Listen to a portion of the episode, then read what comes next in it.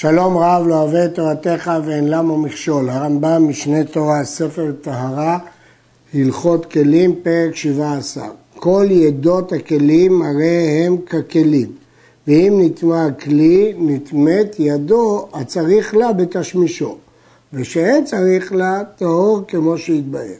כאשר הכלי נטמע, גם הידית שלו נטמאת, אבל רק החלק שהידית שזקוק הכלי אליו לצורך תשמישו, הוא טפל לכלי, אבל החלק שהכלי לא זקוק אליו איננו טפל לכלי והוא טהור. כתוב בפסוק, תנור וחיריים יוטץ, טמאים הם וטמאים יהיו לכם. דרשו רבותינו לכם לכל צורככם, לרבות ידות הכלים. לפיכך, האבן היוצאת מן התנור טפח ומן הקירה שלוש אצבעות, חיבור. טפח היוצא מן התנור, אילו הוסר, היה התנור נחלש ומצטנן האש שלו, ולכן התנור צריך את הטפח הזה. לכן הוא מטמא בטומאתו, ואם נטמע התנור והקירה, נטמעו האבנים הללו. ואוכלים ומשקים הנוגעים באבנים האלה נטמעו כי הם תפלים לתנור. ואם נגעו בחוץ לטפח של התנור, חוץ לשלוש אצבעות של הקירה טהורים, כי הם לא זקוקים לחלק לחלק הזה של הידית ולכן הם לא מחוברים לתנור. כיוון שקירה החום שלה פחות מחום התנור, אז הקטע ששומר על חומה הוא יותר קטן, שלוש אצבעות. הקופח, שהוא בין תנור לקירה, עשהו לאפייה שהוא רק כתנור טפח, עשהו לבישול שהוא רק כקירה שלוש אצבעות. מוסף התנור, החלק שנוסף לתנור של בעלי בתים טהור. ושל נחתומים טמא בטומאת התנור מפני שהוא סומך עליו את השיפוד.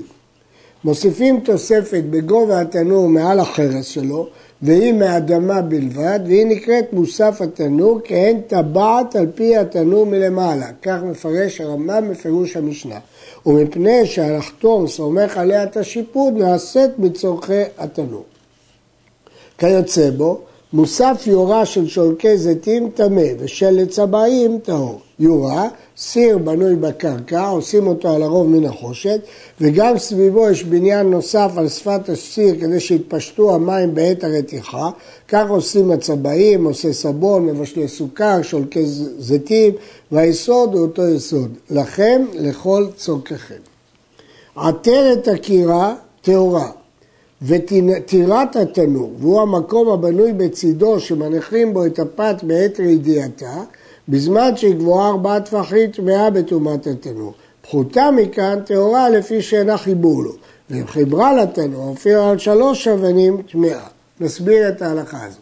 עטרת הקירה, נסביר הרמב"ם בפירוש המשנה, בונים בניין סביב לראש הקירה כדי להניח בו את הגדרות ואותו הבניין נקרא עטרת קירה מפני שהוא עליה כעטרה על הראש. אז כאן אם נטמא את הקירה, אינו נטמע אותו הבניין הנוסף לו מלמעלה כי הוא לא חלק מהקירה. ועושים לפני התנור מקום בנוי מוקף בכתלים, מניחים בו את הלחם בשעת יציאתו מן התנור, נקרא אותו המקום טירת התנור, דומה לטירה.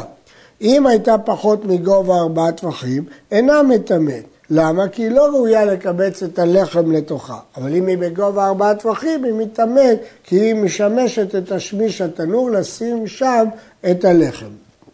אם היא מחוברת לתנור, בכל מקרה היא מטמאת בטומאתו, אפילו חיבר אותה חיבור קל מאוד, כמו שסידר שלוש אבנים והעמידה על אותם אבנים. בית הפח ובית התבלין ובית הנר שבקירה אם נטמאת הקירה במגע, נטמאו כולם, ואם נטמאת באוויר, לא נטמאו, לפי שאינם חיבור לה אלא מדברי סופרים. מסביר הרמב"ם, יש שעושים בצדדי הקירה מקום שמניחים בו פח השמן, נקרא בית הפח, ומקום שמניחים בו תבלינים, נקרא בית התבלין, ומקום יהיה בו הנר, נקרא בית הנר. אם נטמאת הדקירה במגע שרץ שנגע בה מתוכה, נטמעו כל המקומות האלו, מפני שהם מחוברים לקירה. אבל באוויר בלבד, כגון בשרץ לאוויר הקירה, לא נטמעו מקומות הללו. הגמרא אומרת שרבי מאיר עשה את החילוק הזה כדי להודיע שטומאת המקומות האלה אינה על המדרבנן, הם שעשו אותם חיבור ואין שורפים עליהם תרומה, לכן עושים הבדלה בין גוף הקירה לבין האוויר. כאילו הם היו טמאות מדאורייתא, בוודאי שאין הבדל בין מגע לבין אוויר. ולפיכך עשו להם היכר זה כדי שלא ישרפו על מגע תרומה וקודשים. הבדילו בין אוויר לבין מגע כדי שכולם ידעו שהתרומה היא רק מדברי סופרים ולכן אם נגע בתרומה הזאת תרומה וקודשים לא יישרפו. וכן כל שאנו אומרים בעניין שהוא מטמא במגע ואינו מטמא באוויר, אינו חיבור אלא בדברי סופרים, ועשו לו היכר זה, כדי שלא ישרפו עליו קדשים אלא תולים. כל מקום שנמצא שמטמא מגע ולא באוויר, ברור שזה לא מדאורייתא, כי אם זה היה מדאורייתא, תנור ויקרא מטמאים באוויר.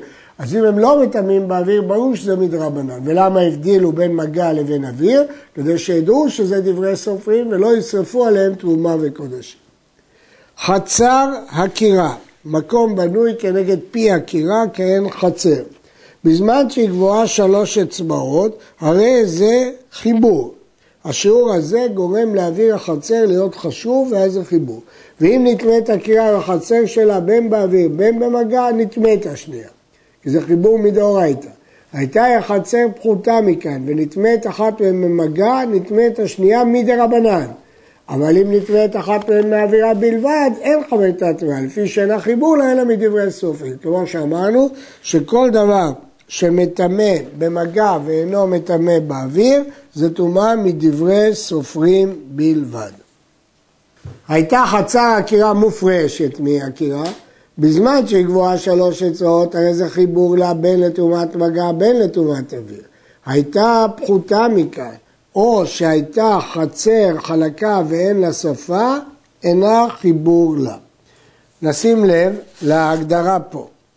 ההגדרה פה שכאשר החצר מופרשת, מנותקת מן הקירה, כאן בזמן שהיא גבוהה שלוש אצבעות דווקא זה חיבור, מדאורייתא. אבל אם זה פחות משלוש אצבעות, או שהייתה חצר חלקה ואין לה שפה, אינה חיבור לה, כי היא לא שימושית. ולכן אם נטמא את הקירה בין מעבירה בין מגע, חצר טהורה. וכן אם נטמא את החצר, קירה טהורה. אין פה טומאה לא מדאורייתא ולא מדברי סופרים. פטפוטי קירה, שלושה. פטפוטים זה חידודים בולטים שעליהם שופטים את הקדרה. היה גובה אחד מכל אחד מהן, שלוש אצבעות או פחות, אם נטמא את הקירה בין במגע בין באוויר, נטמאו שלושתם. העיקרון, כל מה שהוא יותר קצר נחשב מגוף הקירה. שהוא ארוך זה כבר לא חלק מן הקירה. וכן אם היו ארבעה, ניטל אחד מהם, אם נטמאת הקירה במגע, נטמאו שני הפטפוטים שנשארו. ואם נטמאת באוויר, לא נטמאו עימה. וכבר הסברנו שכל מקום שנאמרת הלכה כזאת, אז זה מדברי סופרים, ולכן עשו היכר בין מגע לבין אוויר. עשה לה שני פטפוטים זה כנגד זה, אם נטמאת הקירה במגע, נטמאו. אם נטמאת באוויר, לא נטמאו. שוב, מפני שהטומאה היא רק מדברי סופרים ולא מדאורייתא.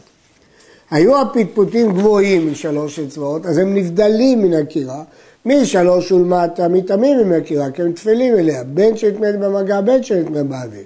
משלוש למעלה מטמאים מקרא את הקירה במגע, אבל אם נטמאת באווירה בלבד אינם מטמאים עמה, כי זה רק מדברי סופרים.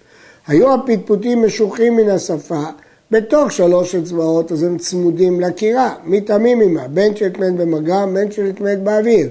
היו חוץ לשלוש אצבעות, מטמאים עמה אם נטמאת במגע, ואם נטמאת באוויר בלבד, אין מטמאים עמה.